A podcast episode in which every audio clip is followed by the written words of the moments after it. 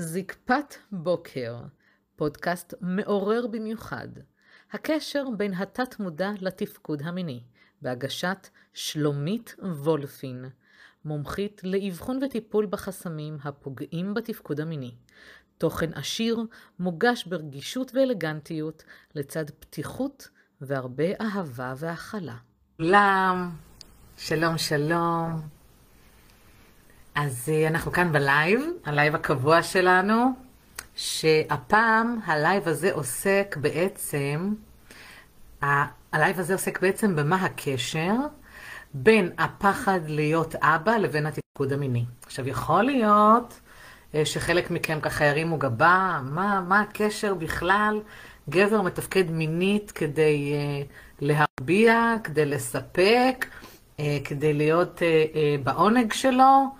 אה, כשהוא נמשך, אה, אה, כשהוא מגורה, כשהוא מנהיג את עצמו באופן אישי, ומה הקשר בין זה שהוא רוצה להיות אבא בכלל לעניין הזה שהוא לא מצליח לתפקד, אז הו-הו, יש קשר לחלוטין. אני ממש אפרוט בפניכם את הבעיות התפקודיות שבכלל קורות עצם הפחד הזה, ואגב, הפחד הזה הוא סמוי, הוא ברובו. אוקיי? בואו נדייק את עצמי. הוא ברובו סמוי. זה פחד סמוי להיות אבא. זה תופס גברים צעירים לפני שמתחתנים, זה תופס גברים אה, כשהם כבר נשואים והם רוצים להביא את הילד הראשון, וזה אפילו תופס גברים שהם כבר אה, במערכת אה, זוגית עם ילדים, שפתאום הם חווים בעיה בתפקוד המיני. כן, רק מהפחד להיות אבא. אז אני ממש אשים דגש על זה. אם אתה מאזין לזה, או אם אתה מכיר בסביבה שלך אה, גברים, לא משנה אם זה נשואים טריים או טרום חתונה או משהו כזה, שיש שם איזו חרדה של להיכנס אה, אה, אה, להיריון, להביא ילדים, או כל הדברים האלה, להפנות אותם לסרטון הזה. זה גם יעלה ליוטיוב, זה גם יישאר כאן בפייסבוק, וזה גם אה, יועבר לרצועת שם על הפודקאסט, אז לחלוטין שווה. ואני אסביר לכם בעצם קודם כל מה זה עניין של פחד סמוי, איך זה מתקשר למה שאני עושה, אל התת מודע, ואיך מתוך המקום הזה בעצם אה, מנקים את זה ופותרים את זה. וגם בעצם יוצרים מצב של שיפור התפקוד המיני, וגם מצליחים לממש את העניין של אבא ולרדת מכל הפחדים שתלויים בזה. אז uh, אני שלומית וולפי, נעים מאוד, למי שטרם מכיר אותי, ולמי שכן, אז היי היי, איזה כיף שאתם כאן. אני מטפלת בתת מודע. זו הכותרת שלי, זו ההתמחות שלי, זו ההתמקצעות שלי, ופניתי לטפל בגברים שיש להם בעיה בתפקוד המיני, בעקבות אירוע מאוד מיוחד שהגיע אליי לקליניקה.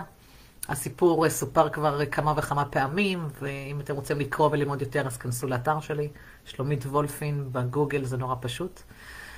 ופחד סמוי זה פחד שתת המודע, אותו מוח אחורי, פשוט הדחיק ושמר באיזה קופסה כזאת, אה, קופסה ורודה עם נצנצים במוח, ומדי פעם הוא שולח פולסים. פחד סמוי זה פחד שלא מודעים לו.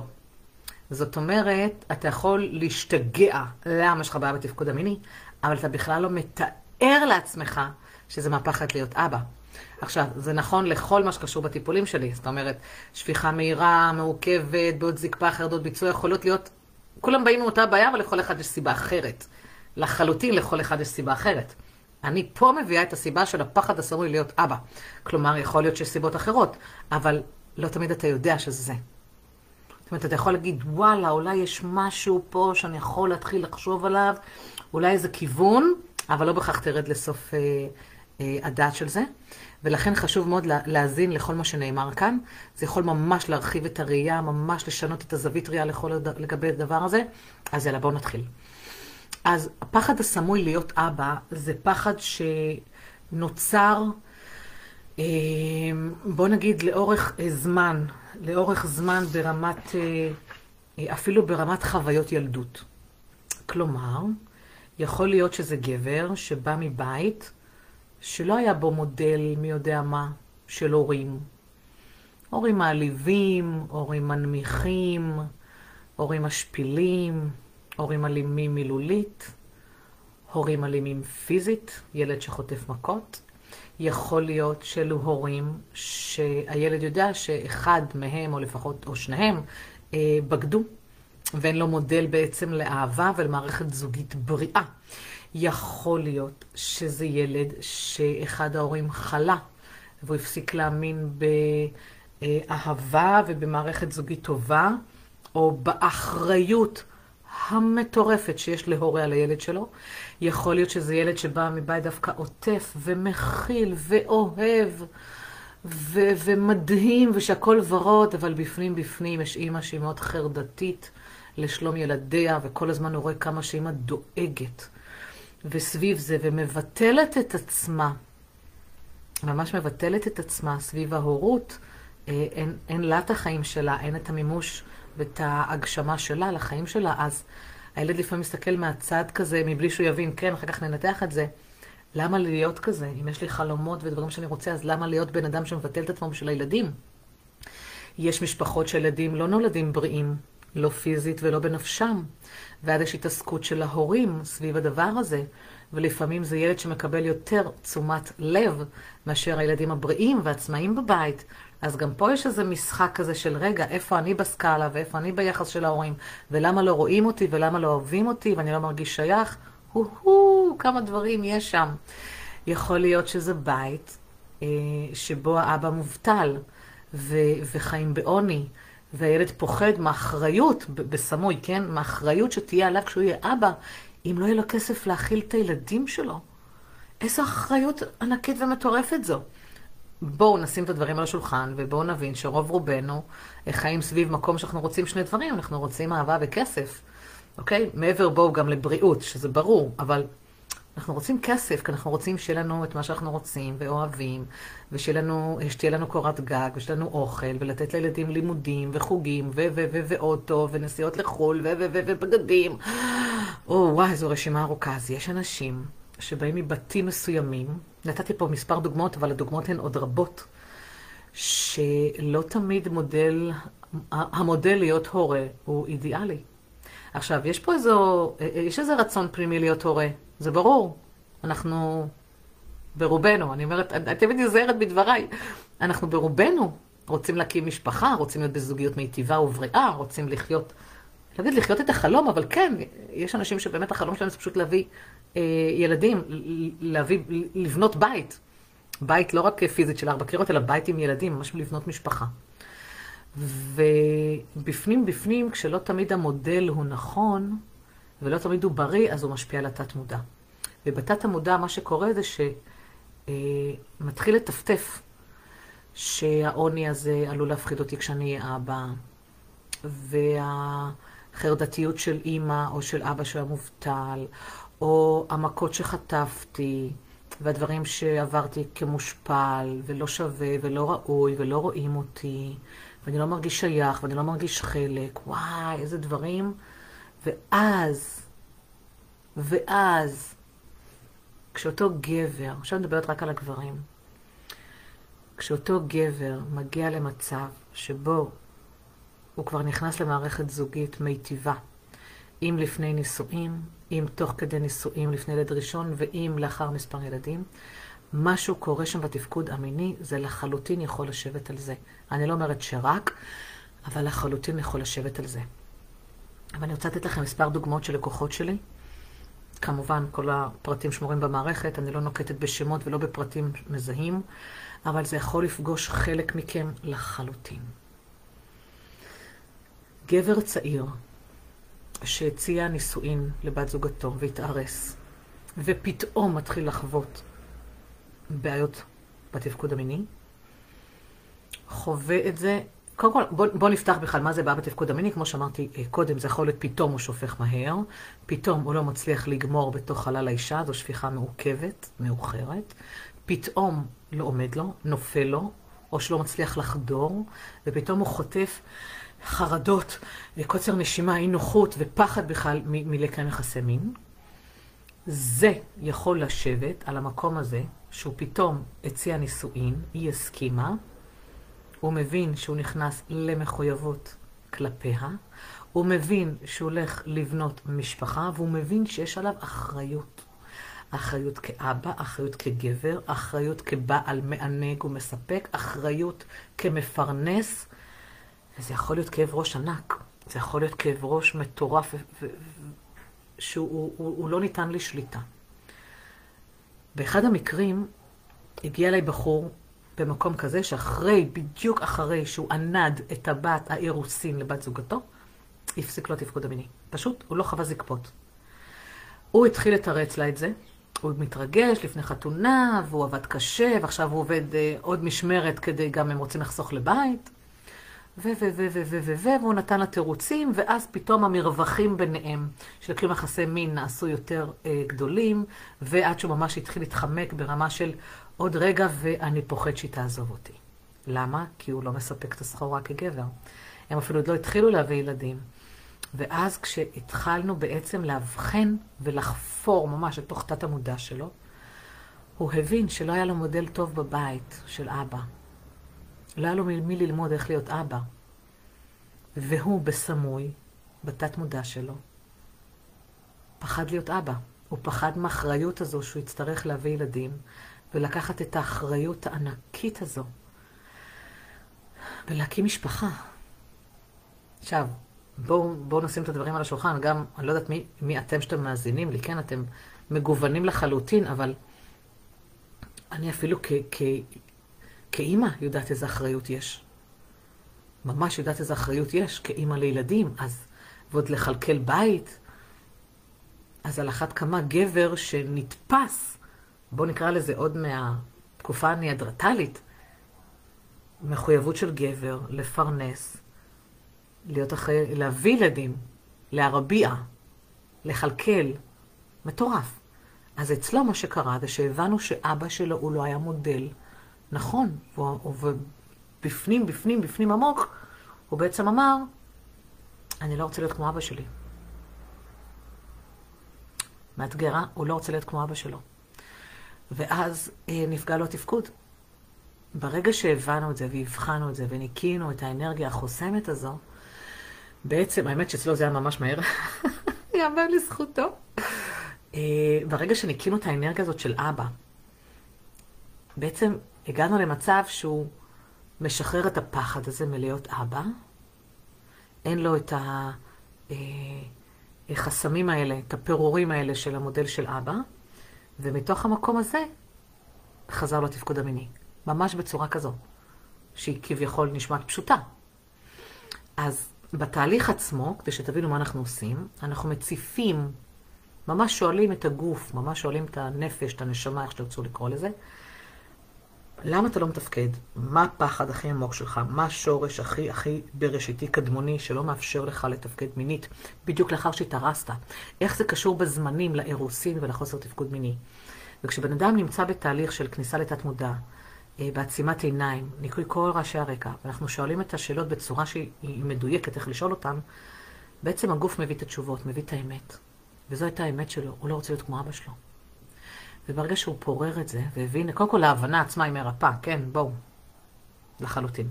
וברגע שהוא הבין את זה, אז עשינו שם תהליכים של שלום, תהליכים של חמלה, תהליכים של אהבה, העלינו את הערך העצמי, את זה שהוא לא צריך להיות כמו אבא שלו, הוא ממש לא צריך להעתיק אותו. הוא כן צריך להפעיל אינטליגנציה רגשית, איך לא להיות כמוהו. זאת אומרת, אם אבא יתנהג בצורה מסוימת, זה לא אומר עליך שאתה תתנהג כמוהו. עכשיו, זה כן נכון לצערי בהרבה בתים, שאנשים מעתיקים את הדפוס של ההורים שלהם, הם לא יודעים משהו אחר, הם כמו ספוג, הרי כשאנחנו ילדים, אנחנו כמו ספוג. אנחנו נולדים לבית מסוים, במקום גיאוגרפי מסוים, מגדר מסוים, תרבות מסוימת, אמונות מסוימות, אנחנו לא יודעים משהו אחר, אלא אם כן אנחנו מרחיבים את הזווית שלנו, את הזווית ראייה, ויוצאים קצת החוצה ומסתכלים מבחוץ מה עוד יש. אבל אנחנו כמו ספוג, אנחנו כמו תוכי, מה שלמדנו, מה שראינו, זה מה שיש. אה, ילדים להורים גרושים, תמיד יש להם את הפחד שלא להתגרש, אומרים, אני לא אהיה כמו ההורים שלי, ואז 50% מתגרשים. אני לא יודעת באיזה אחוזים מדובר פה, אבל כן. ילד שאומר, אני לא אכה כמו אבא שלי, בסוף מוצא את עצמו מכה. או את הילדים, או את אשתו, או מכה על דברים אחרים, דופק את העסק, פושט רגל או דברים אחרים. כל דבר בסופו של... הכל, הכל מתחבר להכל, והכל קשור בהכל. אז זו דוגמה אחת אה, לפני נישואין. אתן לכם דוגמה מגבר, בחור צעיר, שכבר התחתן, כבר נישא, אה, בא בחתונה, בא מתחת לחופה עם אשתו. זוג צעיר, כבר קרוב לשנה, מנסים להביא ילד. והוא לא מצליח לגמור בתוכה. עכשיו, אני שומעת, אני כבר שומעת על מקרים כאלה, זה לא... זה קיים, זה נוכח. הוא לא מצליח לגמור בתוכה. עכשיו, היא רוצה ילד. אני לא מתייחסת אליה, כי יכול להיות שגם בתת מודע שלה היא לא רוצה ילד, וזה משליך עליו אנרגטית, אבל הוא אומר לי בוודאות, מסתכל לי בעיניים ואומר לי, שלומית, אני רוצה להיות ילד, אני רוצה להיות אבא. אבל בפנים עמוק, יש לו מודל של אבהות שגם לא מתאים לו. ויש משהו מלחיץ בכך שהוא עדיין מרגיש אה, לא בשל מספיק בתהליכים שהוא עובר, במקום שהוא נמצא, בעבודה, בבשלות עם התארים שהוא רוצה להשיג לעצמו. וכנראה שיש שם משהו בחשיבה שילד מעכב אותו. שילד עכשיו יהיה מפריע. עכשיו, אני בכוונה אומרת את זה. כן, אני שמה את הדברים על השולחן. יש מקרים שמרגיש שילד הוא גורם מפריע. האישה נורא רוצה ילד, אבל בפנים בתוכך אתה לא בשל. וואלה, לא מתאים לי עכשיו ילד. לא מתאים לי עכשיו לגדל ילד בעריסה, את השנתיים שלוש הראשונות שהן אולי קשוחות, אה, כי זה מה שאנחנו שומעים בחוץ, בשעה שאני רוצה עכשיו לעשות תואר, אני רוצה עוד לנסוע לחו"ל, אני רוצה אותך בקרוון, קוסט טו קוסט בארצות הברית, לא יודעת מה, אני שומעת פה כל מיני דברים. ולא מתאים לי ילד עכשיו, לא מתאים לי עכשיו להתקרקע. אז נכון, התחתנו, אבל מי אמר שמיד צריך להביא ילד? ואז התת מודע אומר, רגע, רגע, רגע, אם הוא לא רוצה ילד, עזבו מתקשר את זה מהאישה או לא. אם הוא לא רוצה ילד, ולהביא ילד זה אומר לגמור בתוכה, אז אני פשוט לא אפלוט בתוכה. וזה מה שתת המודע עושה. נותן פקודה למוח לא לגמור בתוך חלל האישה. זה פשוטו כמשמעו. זה יכול לתסכל, זה יכול להביא ללופ, לעצבים, לחרדות, לאי-הבנה, יכול להביא להרבה מקומות שלא ברור למה. עד עכשיו גמרתי, הכל היה טוב, איך פתאום אני לא גומר בתוכה? לפעמים זה מהמקום הזה. לפעמים זה ממש מהמקום הזה. יש לי עוד דוגמאות אה, על הקטע הזה של לפני ילד ראשון, שבעצם חלק מזה מושתת, אני לא אכנס ממש לפרטים, אני אגיד לכם את זה ככה בגדול, אבל חלק מזה מושתת גם על מקום של עוני. זאת אומרת, אני בת 47 בסרטון הזה, ש, שתאזינו לו, תצפו בו, אני בת 47. אני זוכרת שבשנות ה-70-80 אה, היה מאוד נהוג שאז, כן, אני אומרת את זה בצורה של הכללה, אבל אז, שההורים עובדים קשה, לרוב זה היה אבא עובד קשה, וקונים דירה לילדים. מסדרים לילדים דירה. אז עוד אפשר היה, באמצעים של אז, 40 שנה אחורה, 50 שנה אחורה, לדאוג לילדים שיהיה להם בית. היום זה לא ממש קורה. היום המשכנתה היא מאוד ידועה וברורה, היום מחירי הדירות זה לא מה שהיה פעם. היום אה, הרבה סקרים בשכירות והרבה אה, זוגות צעירים מוצאים את עצמם שאין להם גב של הורה. עכשיו, זה יכול להיות גם שהורים שהם נפטרו ולא השאירו דבר אחריהם, זה יכול להיות כל דבר, הורים שהתגרשו, הורים שחיים לא טוב כלכלית או לא יודעים להתנהל כלכלית, ואין גב של הורים. ומגיע זוג צעיר ומתחתן, ויש כאלה ששמים טונות שורפים, אלוהים ישמור. טוב, פה יש לי דעה, אבל אני לא אגיד אותה.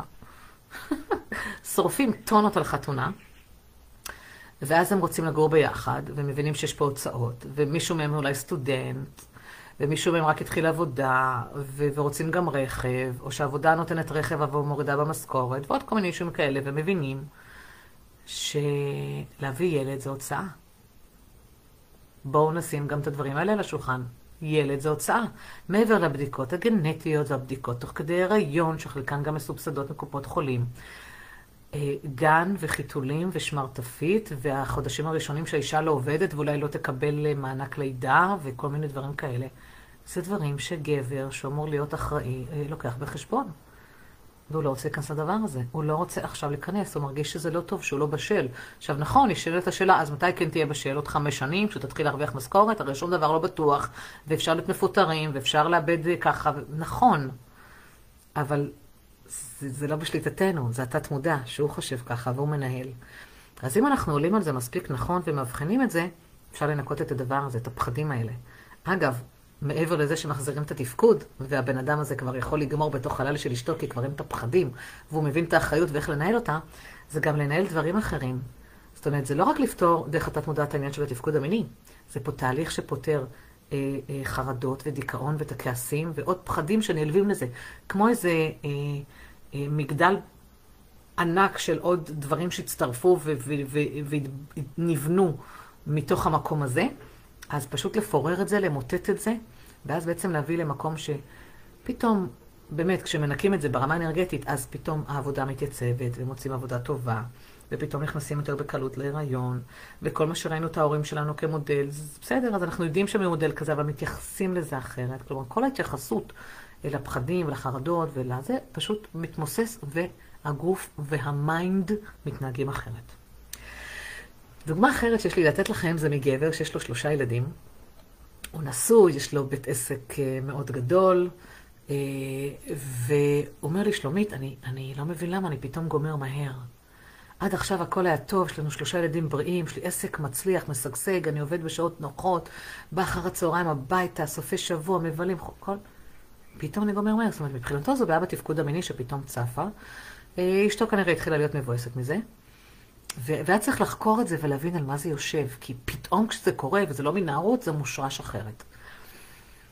ואז עלה לי לשאול אותו, אני זוכרת כי זו הייתה הפעם הראשונה שחוויתי את זה מול הלקוח, תגיד לי, יש לכם שלושה ילדים בריאים, שניכם בריאים, אשתך בריאה, היא עדיין פוריה. יש מצב, ואז שאלתי אותו ברמה כרונולוגית, ממש אמרתי לו שיפרוס לי את התאריכים של הילדים, את הגילאים, את העבודה, את ההתנהלות גם שלה מול העבודה והכל, איפה היא, באיזה מעמד היא, באיזה מצב הוא, במצב הכלכלי. ושאלתי אותו, יש מצב שבשלב מסוים היא רצתה עוד ילד? הוא החוויר. דינג דונג, קפץ לו פעמון במוח, והוא הבין שברגע שהיא ביקשה ממנו את הילד הרביעי, והוא לא רוצה ילד רביעי, הוא מבחינתו סגר את הבסטה, ילדים בריאים, הם כבר גדולים, עצמאיים יותר, לא צריכים חיתולים, נגמר שלב החיתולים. הוא כבר במקום שהוא רוצה את השקט שלו, את הנחת. ו- והיא פתאום באה ורוצה עוד ילד. ואז הוא הבין שברגע שהיא ביקשה עוד ילד, הגוף שלו סירב. ואז הוא התחיל לפלוט מהר כדי לא להיות שם, ולא להיות בתוכה. זה ברמה של להתרגש ולפלוט בתחתון, זה ברמה של בחיכוך לגמור. ברמה כזאת.